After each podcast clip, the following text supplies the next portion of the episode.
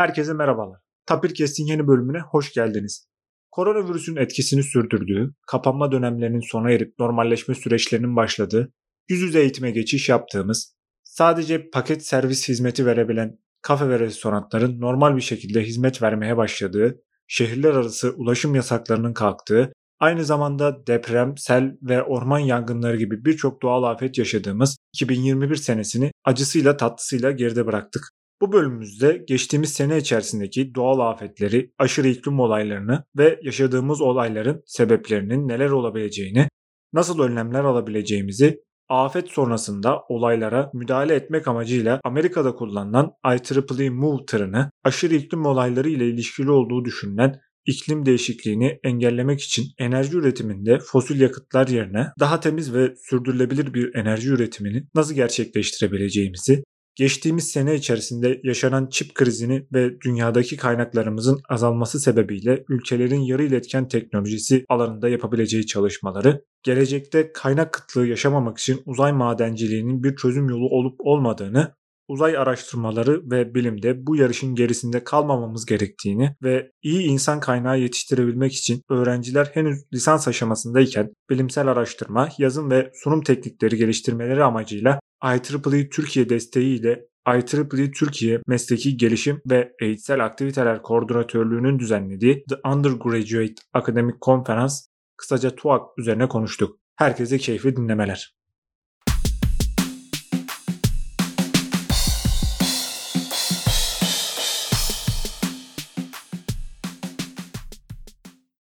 Seren Hocam, Halil hoş geldiniz. Hoş bulduk Mehmet. Hoş bulduk Mehmet. Hocam 2021 senesini geride bıraktık ve bu sene içerisinde yine koronavirüs etkisini devam ettiriyordu. Covid-19 aşısının ülkemize gelmesiyle beraber biz de aşılarımızı olduk ve tedbirlerimizi alarak gündelik yaşamımıza devam etmeye başladık. Şu anda omikron varyantı etkisini sürdürse de biz önlemlerimizi alıp gündelik yaşamımıza devam etmekteyiz. Geçtiğimiz sene içerisinde hocam bence e, hiç güzel bir sene geçirmedik. Çünkü pek çok doğal afet yaşadık. Yangınlar, seller peşimizi bırakmadı. Küresel ısınmanın sonucu olarak belki de görebileceğimiz aşırı iklim olayları maddi ve manevi birçok kayba sebep oldu. Akdeniz bölgesinde yangınlar meydana geldi ve bu yangınlar sebebiyle ormanlarımız harap oldu. Yine Karadeniz bölgesinde aşırı yağış sonucu seller meydana geldi ve bu seller sonucunda birçok vatandaşımız hayatını kaybetti. Sizin oralar oluyordu herhalde değil mi? Sen İnebolu muydun? Evet. Kastamonu'da Bozkurt bölgesi ve İnebolu diye geçiyor ama e, İnebolu'nun işte Zarbana köyü olarak. Nasıl sizin oralarda durumlar? Şu an toparladı mı yani?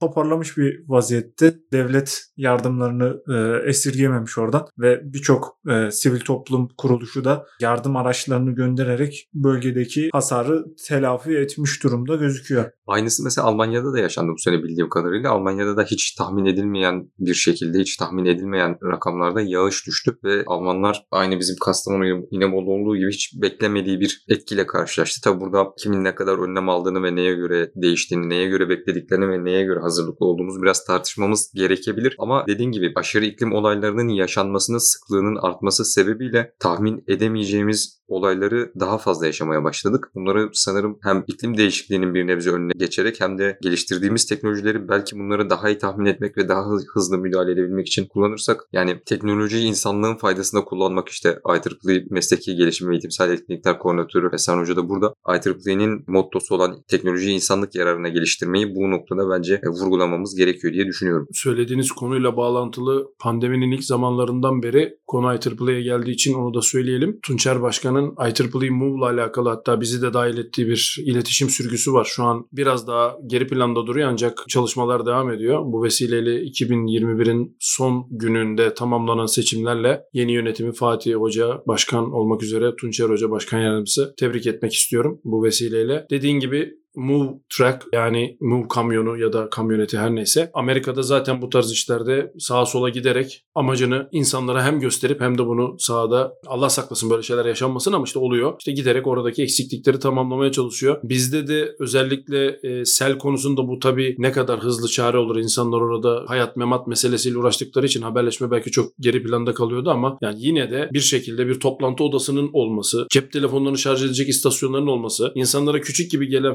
fikirler hayat kurtarabiliyor. Özellikle işte orman yangınlarında da gördük. Yani burada da bir koordinasyonda acaba faydası olabilir miydi diye. Onu bilemiyoruz ama olsaydı bunları konuşmazdık kesinlikle. Olsaydı yararlı olurdu ya da olmazdı diyebilirdik. Şu an olmadığı için en azından Türkiye'de. Bununla alakalı bir spekülasyondan öteye gitmeyen görüşlerimiz var. Dolayısıyla IEEE gibi bir organizasyon içerisinde ki biz yeni yönetim olarak da R8'in içerisinde her zaman tartıştığımız konu bölge sorunlarını öne çıkartan çözümler şeklinde bir mottomuz var biliyorsun. Koordinasyon ekibimiz de zaten hep sizlerin sayesinde bunu yapmaya çalışıyor. Bu vesileyle Mehmet'i de tebrik ediyorum. IEEE Türkiye Eğitimsel Etkinlikler Koordinasyon Komitesi'ne alındı. Biliyorsun geçen hafta itibariyle onu da bu vesileyle buradan tebrik etmek istiyorum. Hayırlı olsun Mehmet. Teşekkürler hocam. Ben de elimden gelen en iyi şekilde hizmet etmeye çalışacağım. İklim değişikliğinden bahsetmişken sanayi devriminin etkilerini şimdi görebiliyoruz diyebilir miyiz? Şimdi bu çok tartışılan bir konu. Kısa yanıt evet. Ancak e, bir taraftan da şöyle bir gerçek var. Son buzul çağıyla periyodik olarak işte kayaç yapısı, kimyasal bileşenlerin yer altındaki ve yer üstündeki durumu, kristallerin polarizasyonu falan filan bu işlere bakan bilim insanları zaten bir buzul çağının çok yakında aslında bizi de beklediğini söylüyor. Şimdi tartışmanın tabii konusu şu. Küresel ısınma ve dediğin gibi sanayi devriminin ortaya çıkarttığı bu çeşitli sorunlar diyelim kendisini yeni yeni gösterirken acaba bu süreci beklenenden çok da mı hızlı geriye çekti diye bir tartışma söz konusu. Tabii ki yapılan çalışmalar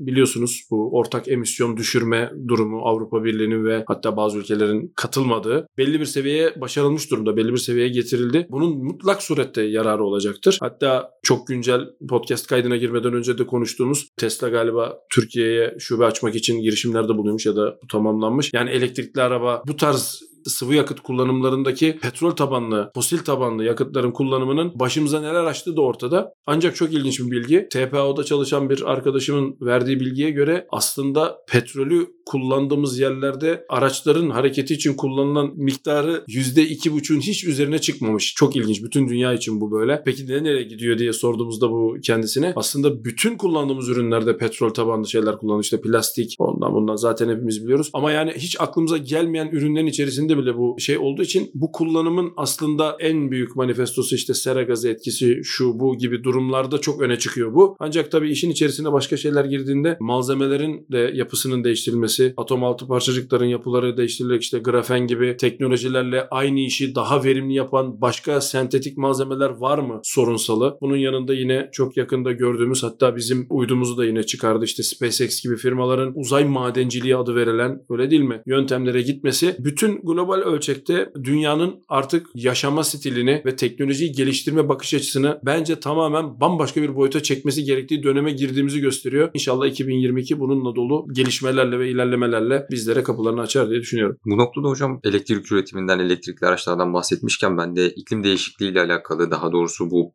emisyonu belirli bir seviyede tutmakla alakalı yapılan en önemli girişimlerden biri hem Avrupa'da çoğu kentte gördüğümüz hem de Türkiye'de yavaş yavaş başlayan bu güneş enerjisinden faydalanma. Maalesef geçtiğimiz günlere kadar, geçtiğimiz aylara kadar mesela bir eviniz olduğunu düşünelim. Bunun çatısına bir güneş paneli yerleştiriyorsunuz. Bu grid'e katıldığınızda, bu dağıtım sistemine katıldığınızda aylık üretebileceğiniz maksimum elektrik miktarı gibi bir şey vardı. Yani elektrik faturasını Kayseri gibi bir yerde mesela siz yazın kullandığınız zaman sistemden almak yerine sistem o kadar fazla veriyorsunuz ki sizin elektrik faturanız pozitif geliyordu. Ama bir nedenden ötürü, çeşitli nedenlerden ötürü geçtiğimiz günlere kadar engelleniyordu. Şimdi bu smart grid dağıtık sistemler, bu elektrik dağıtım sistemlerinin tamamen değişmesini sağlayacak bu tarz yenilikler ile Almanya'nın, Belçika'nın ve pek çok Avrupa ülkesinin neredeyse sıfır sera salınım gazı yaparak kendi elektriklerini, kendi kendilerini ürettiklerini biliyoruz. Almanya sanayide de tamamen yeşil enerji kullandığını söylüyor. Bu noktada bir öz eleştiri yapmak istedim. Hani ülkemizde bu kadar güneş zengini olan yani Avrupa'ya hep şey diyoruz işte niye bize geliyorlar? Güneşimiz bol işte Türkiye en fazla güneşi olan ülke. Tamam da bunu sadece turizmde kullanmak yerine enerji içinde, enerji üretimi içinde kullanabilirsek çok daha faydalı olacağını düşünüyorum. 2001'de bunun için olumlu gelişmeler atıldı bu şekilde. Yani kendi bir eviniz varsa, kendi bir yeriniz varsa oraya güneş panelleri yerleştirebiliyorsunuz ama tarla kurmak istediğiniz zaman sanırım çeşitli izinler almanız gerekiyor. Bunların yerleri özel. Orası biraz daha detaylı bir konu. Söylediğin konunun aslında çok daha derin bağlantıları var muhtemelen Ali. Bunlardan bir tanesi de Türkiye Cumhuriyeti'nin en azından şu anda mevcut en dışa bağımlı olduğu noktaların belki de herhalde birinci kalemi enerji. Ya bu noktada ne yapılabiliyorsa ki dediğin gibi güneş enerjisi bunun başında geliyor muhtemelen. Rüzgar enerjisi, güneş enerjisi işte bir takım kaynakların enerjiye dönüştürülmesi gibi e, bunların hepsinin değerlendirilmesi lazım. Tabii bir taraftan da tartışmanın geldiği yer ülkemizde de gündeme geldiği için söylüyorum şu anda ne durumda çok araştırma fırsatım olmadı ama nükleer enerji de yine benzer şekilde tabii artıları, eksileri, mevcut teknolojiler ve bilgi birikimiyle bunun Türkiye'de kullanımı, bunun işte kendisini ne kadar sürede amorti edeceği ve riskler hepsi bir arada değerlendirilip ülkenin menfaati adına en verimli, en iyi şekilde nasıl yapılacaksa bunun kesinlikle önünün açılması lazım. Benim senin söylediğin konuya söyleyeceğim bir şey daha var. Biz özellikle Ticaret Üniversitesi Elektrik Elektronik olarak bitirme projelerinde benzer bir şeylerden son birkaç yıldır uğraşıyoruz ve bunu hayata geçirmek için de öyle güzel 2-3 tane projede çıktılarında vermişti. Temel sorunlardan bir tanesi şu. Bunu başkası yapmış zaten deyip olduğu yerde bırakmak. Sen gerçekten güzel bir yere değindin. Bu projelerin belli bir seviyede belli bir kısmının alınıp belli bir şekilde Türkiye'ye özelleştirildiği, bizim ihtiyaçlarımıza göre şekillendirildiği, hatta bunun bir üst kademeye çıkartılması gerektiğini de düşünüyorum. Biraz bu konuda atalet olduğunu düşünüyorum. Özellikle belki de iğneyi de kendimize batırmamız lazım burada. Yapılan projelerin hep bir adıma kadar getirilip bir sonraki adıma hiç geçmediği bir çevrim içerisindeyiz. Bir kısır döngü bu. İnşallah bunun da önü açılır. Bu noktada çeşitli fon sağlayan kuruluşların gerçekten güzel çağrıları da oluyor ama eninde sonunda bunların bir ürüne dönüşmesi gerekiyor. Aksi takdirde evet yapılmış kenarda duruyor oluyor ve bunlardan binlerce var. Dolayısıyla bir şekilde sanki bunun da bilimsel anlamda önünün açılıp katma değeri yüksek bir ürüne dönüştürülebilmesi için çeşitli fonlama mekanizmalarının biraz daha artırılması da önemli bir konu diye düşünüyorum Ali. Hocam sizin de dediğiniz gibi temiz enerji kaynaklarına geçilirken ben de nükleer enerjinin kullanılabileceğini düşünüyorum. Yine 2021 senesi içerisinde e, Çin'deki araştırmacılar uranyum yerine toryumla çalışabilen bir nükleer santral çalıştırmayı başarmışlar. Umarım ülkemizde kurulacak olan nükleer santrallerin de toryum ya da benzeri ülkemizde çıkarılan rezervlerle çalıştırılabilmesi mümkün olur. 2021 senesine baktığımız zaman büyük bir çip kriziyle karşı karşıya kalmıştık. Biz de güneş panellerinin üretilmesinden bahsettik. Bunlar da yine e, yarı iletken. Bu kadar çok yarı iletkene ihtiyaç varken ve böyle bir kriz varken e, nasıl bir yol izleyebiliriz hocam?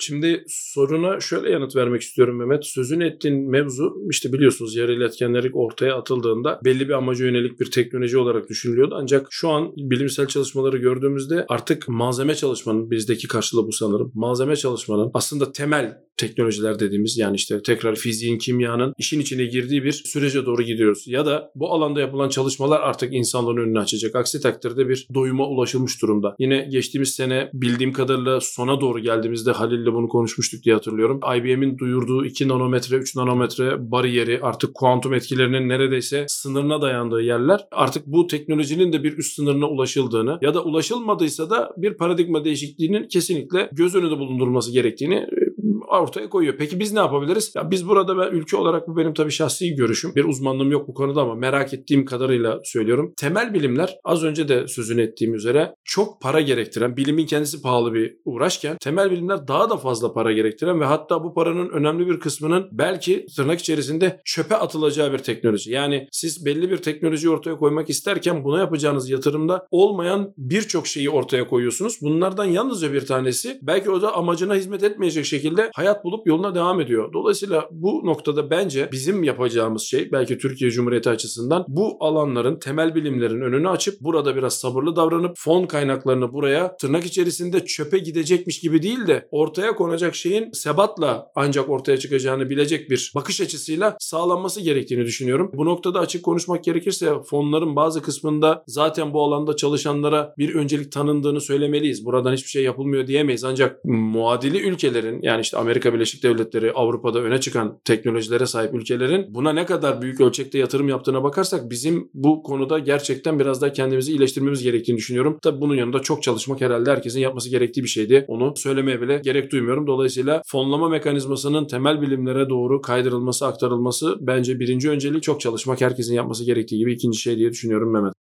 An bu noktada şimdi lisans öğrencilerine dahi temel bilimleri tercih edenlere TÜBİTAK tarafından belirli bir sıralamanın üstündeyse mesela bir fon sağlanıyor daha rahat okumaları için. Bu teşvikle bildiğim kadarıyla temel bilimlerin temel üniversitelerde birkaç üniversitede başarı sıralaması son senelerde oldukça yükseldi. Ancak buradaki sorun işte bu öğrenciler girdikten sonra dediğiniz fonlara erişimine kadar sağlayabiliyor ve ülkemizde bu teşvikle de olsa ortalamanın üstünde bir başarı ile gitmiş, eğitim görmüş ve çıkan kişilerin ülkemizde teknoloji geliştirmeden ne kadar faydalanabiliyoruz onu bence değerlendirmemiz ve o açıdan biraz daha bakmamız gerekiyor. Çünkü benim dönemimde ya da benden öncekinde başlamıştın. Yaklaşık neredeyse bir 5-6 dönem büyük ihtimalle bu burslar alarak mezun olmuş insanlar var. Acaba şu an bu insanlar ne yapıyor? Nerelerde çalışıyorlar? E, bu tarz araştırmaların bence yapılması gerektiğini düşünüyorum. Temel bilimlerde yarı iletkenlerde yaşadığımız sorundan ötürü aslında sürekli yapılan, gerçekleştirilen çalışmalar da bu sene özellikle hem kuantum bilgisayarlarda hem de alternatif anahtarlama işlemi görebilecek teknolojilerde optik gibi yani ışıkla ışıkla işlem hesaplama yapma gibi teknolojilerde de 2021 yılında oldukça fazla gelişme duyduk, gördük, okuduk. Özellikle yapay zeka çalışmaları için üretilen özel e, çip tasarımlarında, özel tasarımlarda nöromorfik hesaplama olarak bilinen ışık tabanlı, ışığı yönlendirerek aslında elektronları ve elektriği değil de ışığı bir hesaplama aracı, ışık var, ışık yok gibi kullandığımız hesaplama araçları da yavaş yavaş hayatımıza girecek gibi görünüyor. Yani bu noktada sanırım 2 nanometrede en derini gördükten sonra hocam en uca yaklaştıktan sonra bunların çeşitliliği artacak diye düşünüyorum. Hani bugüne kadar hep CPU dediğimiz işte temel mikrokontrollerler ya da işlemciler vardı. Ama yapay zekanın da işin içine girmesiyle birlikte özelleşmiş belirli işlemleri yapan sadece belirli işler üstünde çalışan devrelerin, çiplerin e, daha da yaygınlaşacağını, bu yelpazenin ben genişleyeceğini düşünüyorum. Özellikle mesela arabalar için halen bir 10 yıl 15 yıl öncesinin teknolojisi kullanılıyorken büyük ihtimalle yarı iletken teknolojisinde dediğim şeyleri ilerleyen zamanlarda görmeyi bekliyorum ben. Senin söylediğin konuya ek şunu söylemek istiyorum. Aslında sen bütün çevremi daha iyi bağladın. İnsan kapitali oluştuktan sonra bu insanların çalışacağı yerleri de burada tutmazsanız bu sefer tam tersi dışarıya çok daha verimli kalifiye insanları göndermiş. Sonuçta bu insanlar o uzmanlıkları nerede ikame ettirecekler? Yani bu sorunun yanıtını bu insanlara vermezseniz doğal bir beyin göçü oluşuyor. Bunu da dediğin gibi çok güzel belirttin. Burada bu fonlarla oluşacak merkezler var ama hani sayısının mutlaka artması gerektiğini düşünüyoruz. Enstitüler, birimler oluşmalı ki oradan çıkan kişiler de buraya gelsinler. Tabii bu haliyle karşı tarafa rekabetçi bir şeyi de ortaya koymaya getiriyor ki bu noktada ümit var. Nedeni de 2021'in yıl sonunda e, hatırlıyorsun IEEE bilim ödülleri dağıtılırken Ankara'da bulunmak şerefine ben de nail oldum. Sağ olsun Fatih Hoca ve Tunçer Hoca bizi de davet ettiler. Orada Tebrik ederiz orada koordinatörlük olarak siz de bir ödül aldınız diye. ödülü Ali Hoca ile ben aldık aslına bakarsanız ama ben gidebilmiştim. E, Koordinatörlüğümüz adını aldık. E, tabii ki burada başta sen olmak üzere bütün koordinatörlüğümüzde yeni üyemiz Mehmet'le birlikte hepimiz adını almış olduk ödülü. Teşekkür Teşekkür ederim. Ya orada şu güzel çalışmaları görünce ümit var olmamız gerektiğine inanıyorum. Ya şu anda özellikle mesela bilim ödüllerinde siz açıklamalara koyarsınız. Aydınlatma teknolojisi için kullanılan nano düzeyde malzemelerin hemen hemen çok önemli bir kısmı çok yeni bir teknolojiyle patentlenmiş bir şekilde bizim üniversitelerimizden bir tane enstitünün yapmış olduğu çalışmayla dünyaya pazarına gelmiş durumda. Hatta geçen podcastlerde de konuştuğumuzu hatırlıyorum. Artık global üstü şirketler adı verilen yani global değil global üstü adı verilen şirketler tarafından kullanılan patentlerin buradan çıktığını orada canlı geliştiriciler tarafından dinleyince ümit var olmamak için aslında hiçbir neden yok ama bir taraftan da bu sayının oldukça fazla olması ancak bizi pazarda rekabetçi bir yere getirir ve bu işlerin önünü açar. Tabii ki bir yerden başlanmış olması da güzel ama bir taraftan da yine dediğim gibi senin de söylediğin üzere asıl trenin bir başka boyutunu da kaçırmamak gerekiyor. Senin de söylediğin gibi yani yarı iletkende belli bir seviyeye inilmiş olması başka bir teknolojiyi aramak gibi bir şeyi gündeme getiriyorken o mevcut teknolojinin o haliyle acaba şu anda neyi nasıl yaparız da düşünmemiz gerektiğini ortaya koyuyor. Sen zaten söyledin. Burada işte acaba bu kadar küçük boyutlara inildiğinde neler yapabiliriz düşünmek çok önemli bir şeyken bir taraftan da yine kuantum teknolojileri de zaten ortada. Bunun yine belli seviyelerde belli parametrelerle ne kadar iyi başka amaçlarla dönüştürüleceğini düşünmek de çok önemli bir problem. E buna da kafa yormak gerekiyor. Buna da zaman ve fırsat vermek gerekiyor. Bilim böyle bir şey. Eğer bu zamanı ve fırsatı vermezseniz zaten bunu veren adamlar sizden her zaman 2-0 önde olarak hayatına devam ediyorlar. Hocam ben bir de şu açıdan düşünüyorum. Mesela biz yarı iletkenler, iletkenler bunlardan bahsediyoruz ama mesela fosil yakıtlardan alternatif enerji kaynaklarına geçiyoruz. Neden? Çünkü fosil yakıtlar tükeniyor. Peki bu yarı iletkenlerin ham maddelerinde tükenme e, söz konusu olamaz mı? Ya da uzay madenciliği dediğimiz olay var. Geçtiğimiz günlerde James Webb teleskopunu uzaya gönderdik. Bu teleskopla uzayda gözlem yapıp işte mesela orada kullanabileceğimiz madenler bulabilir miyiz acaba? Şimdi madeni bulmak olarak değil de belki oradaki madenin belli bir amaca yönelik nasıl verimli hale getirilebileceği önemli bir şey. James Webb dediğin için söyleyeceğiz. Orada da zaten altın kaplı değil mi? Berilyumdan bahsediliyor. Şimdi berilyum mesela ilginç bir şekilde dünyadaki rezervleri takip edildiğinde öyle çok kolay bulunan bir şey değildir ama bulunsa bile bu teknoloji uygun hale getirilmesi ayrı bir bakış açısı. Yani benim açıkçası e, Mehmet baktığım yer burası. Yani e, dünyada çıktığı kadarıyla yetinsek o dünyada çıktığı kadarıyla yetinmek yetmiyor. Bunu istediğin ya da bir amaca yönelik hale getirmek ayrı bir bilim dalı, ayrı bir teknoloji. Yani, yani malzemeden kastım bu. Tabii ki işte periyodik cetvelde neler varsa muhtemelen Hayabusa galiba yanlış bilmiyorsam işte parçaları getirdi, incelemeye başladılar. Yayınları çıkmaya başladı 2021'de yine. Ya burada çok değişik şeyler vardır ve bunun madenciliği için birileri mutlaka yatırım yapacaktır. Ancak bizim şu an dünya üzerinde, yerküre üzerinde bulunan bunları değişik bakış açılarıyla ya da ihtiyaçlarımıza yönelik daha verimli hale getirmek için neler yapılıyor Türkiye'de? Belki bunu tartışmak lazım. İşte bu noktada zaten o üst düzey teknolojiler devreye giriyor. Yani işte mesela bir jet motorunun aslında hep anlatılan en kritik teknolojisinin kristal dizme yöntemiyle ortaya çıkması gibi. Yani o işte çok yüksek basınçta ve sıcaklıkta çok düşük sıcaklıklar içerisinde hareket ederken çok hızlı ısınan ve çok hızlı soğuyan malzemenin sortilerce hayatta kalabilmesini sağlayacak teknoloji. İşte böyle özetleyebiliriz bunu. Bunu yapabilecek teknolojiyi geliştirmek de bir teknoloji. Yani sizin böyle bir fikriniz var. E bu nasıl yapılabilir? Şu anda elimizdekilerle olmuyor. Peki elimizdekileri ne yaparsak bunu verimli hale getirip istediğimize ulaşırız da bir teknoloji. İşte ben bu konuda açıkçası biraz daha şu anda önünün açılmasını düşünüyorum teknolojinin. Aksi takdirde dediğim gibi tren zaten kaçıyor. Yani uzay yarışında neredesiniz sorusunun yanıtını e, şu an uzayda olanlar verebilir. Yerde olanlar veremez. Teknolojiyi bu anlamda malzeme teknolojisinin neresindesiniz sorusunun yanıtını şu anda senin kullandığın malzemeleri kullanarak bir şey yapanlar değil, senin kullanmadığın malzemeleri laboratuvarda bir teknoloji için geliştiren adamlar verir. Biz veremeyiz. Dolayısıyla benim hep bakış açım bu. Bir sonraki adımı düşünerek acaba nereye gideriz? Dolayısıyla tabii çok önemli bir durum uzay madenciliği ama webde de gördük. Mevcut teknolojiyi ne yaparsak bu amaca hizmet ettiririz bambaşka bir konu ve biz bu konuda inşallah 2022 başta olmak üzere çok daha hızlı atılımlarla ilerleriz diye düşünüyorum Mehmet. İnşallah hocam.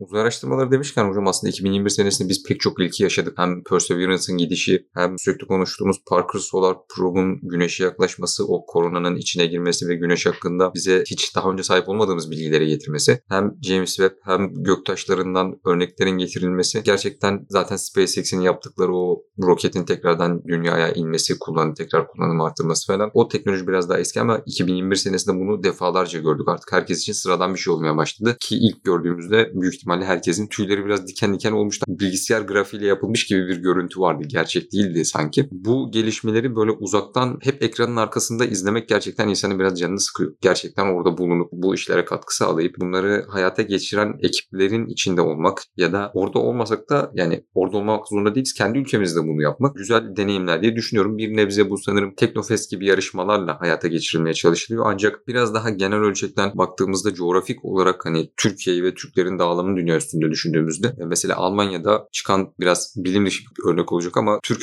futbolcuların kalitesiyle Türkiye'de çıkan Türk futbolcuların kalitesi arasında bir karşılaştırma yapmak istediğimizde profesyonel olarak size bildiğim kadarıyla hocam bir futbol kariyeriniz var. Hani ben izleyici olarak biraz daha farklı olduğunu görüyorum. Yine Biontech CEO'ları olan Üzlem Turacı ve Uğur Şahin'in yaptığı çalışmaları ve bunun arkasından yurt dışına giden Almanya'ya giden gurbetçiler ya da Avrupa'ya giden gurbetçiler şu an nerelerde ne iş yapıyorlar diye baktığımızda her ne kadar Türkiye'de çok fazla bilim insanı yetiştirmiş ve bunları bir kısmını tutmuş bir kısmı yurt dışında çalışıyor olsa da biraz daha onların eğitim sisteminden ötürü sanırım verdikleri eğitimden ötürü daha iyi sonuçlar elde ettiklerini düşünüyorum. Bu noktada mesleki gelişim ve eğitimsel etkinlikler, aktiviteler koordinatörlüğü dedik. Bizler geçen sene TUAK 2021 düzenleyip öğrencilerin akademik hayata giriş sunum yapma, akademik olarak bir makale yazma gibi deneyimleri lisans seviyesinde deneyimleyebilmesi için bir çalışma başlatmıştık. 2022 senesinde de bunun girişimleri başlatıldı. Yine 2022 senesinde de bunu düzenliyoruz. Bu noktada sizin söylemek istediğiniz şeyler nedir? Yani TUAK 2022 konferans, makale ve bilim deyince şu an Türkiye'de benim gördüğüm genç nesilde, yaşıtlarımızda ve benden küçüklerde böyle aşırı sıkıcı, ilginç, hiç kimsenin uğraşmak istemediği, kimsenin ilgisini çekmediği. Yani bir tarafta saatlerce sosyal medyada gezmek ya da film izlemek, tüketmek, hiçbir şey yapmamak varken neden kendini yorup böyle bir şeyi hayata geçiresin, saatlerini harcayasın ve kafa patlatasın ki diye düşünüldüğünü en azından dile getirilmese bu de bunun böyle görüldüğünü e, söylemek istiyorum. Bu noktada belki eleştiri alabiliriz yani herkes böyle değil. Hiç eğlenmeyeceğiz mi? Evet eğlenebilirsiniz. Eğlenmek de gerekiyor da bunu Alman nasıl yapıyorsa, Amerikalı nasıl yapıyorsa bir dozunu ayarlamak ve profesyonel bir şekilde yapmamız gerektiğini düşünüyorum ve sizin de fikrinizi almak isterim hocam bu noktada. Verdiğin örnek çok güzel bir örnek. Özellikle BioNTech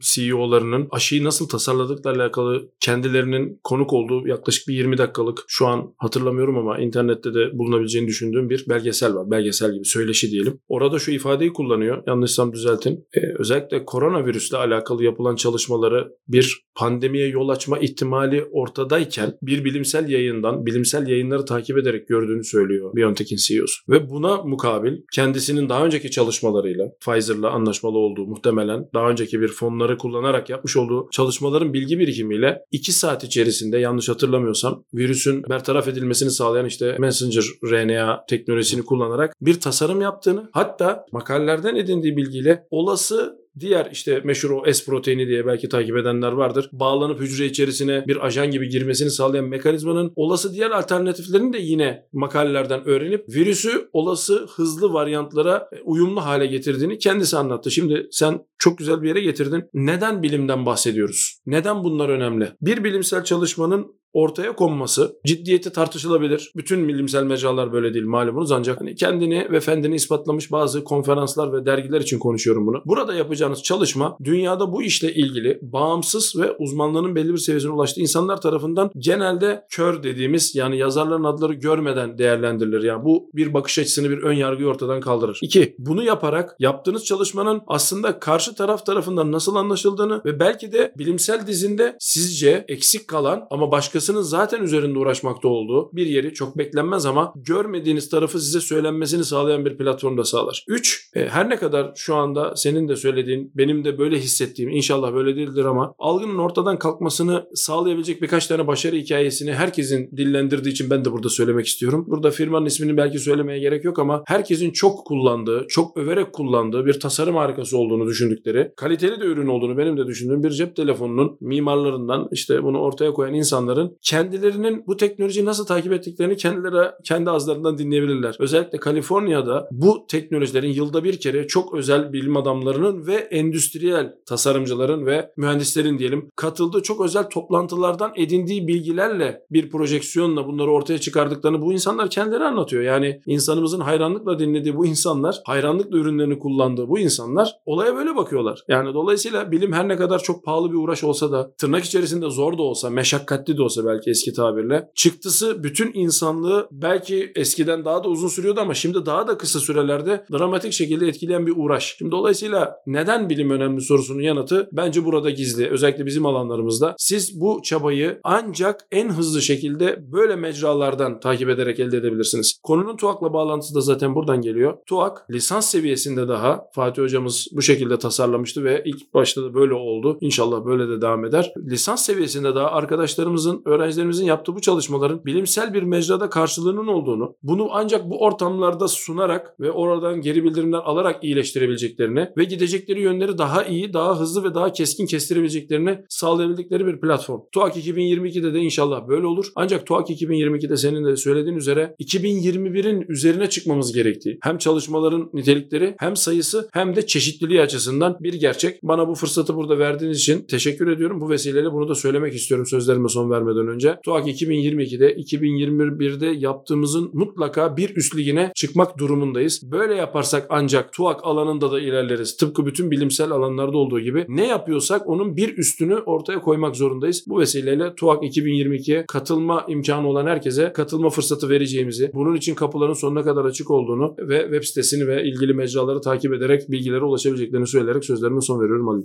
Bilgilendirmeniz için teşekkür ediyorum hocam. Ben de TUAK için bir makale yazmayı planlıyorum. Sizin de yardımlarınızla kendimi bu alanda geliştireceğimi düşünüyorum. Geçen sene ben lisans öğrencisiyken hem organizasyonda görev alma hem de katılımcı olarak TUAK'ta sunum yapma imkanı bulmuştum Mehmet. Bence elinden gelenin en iyisi de değil hatta biraz daha üstüne çıkarak kendini zorlayarak bunu gerçekleştirmen gerekiyor. Ben daha geçen sene bunu gerçekleştirmiş biri olarak tavsiye edebilirim. Teşekkür ediyorum. Ali abi senin ve e, Seren hocamızın bilgi birikimi ve tecrübesini kullanarak güzel başarılar elde edeceğimi düşünüyorum. Ben ve ekip arkadaşlarım adına elimizden gelenin daha da fazlasıyla çalışacağımıza tekrardan söz veriyorum.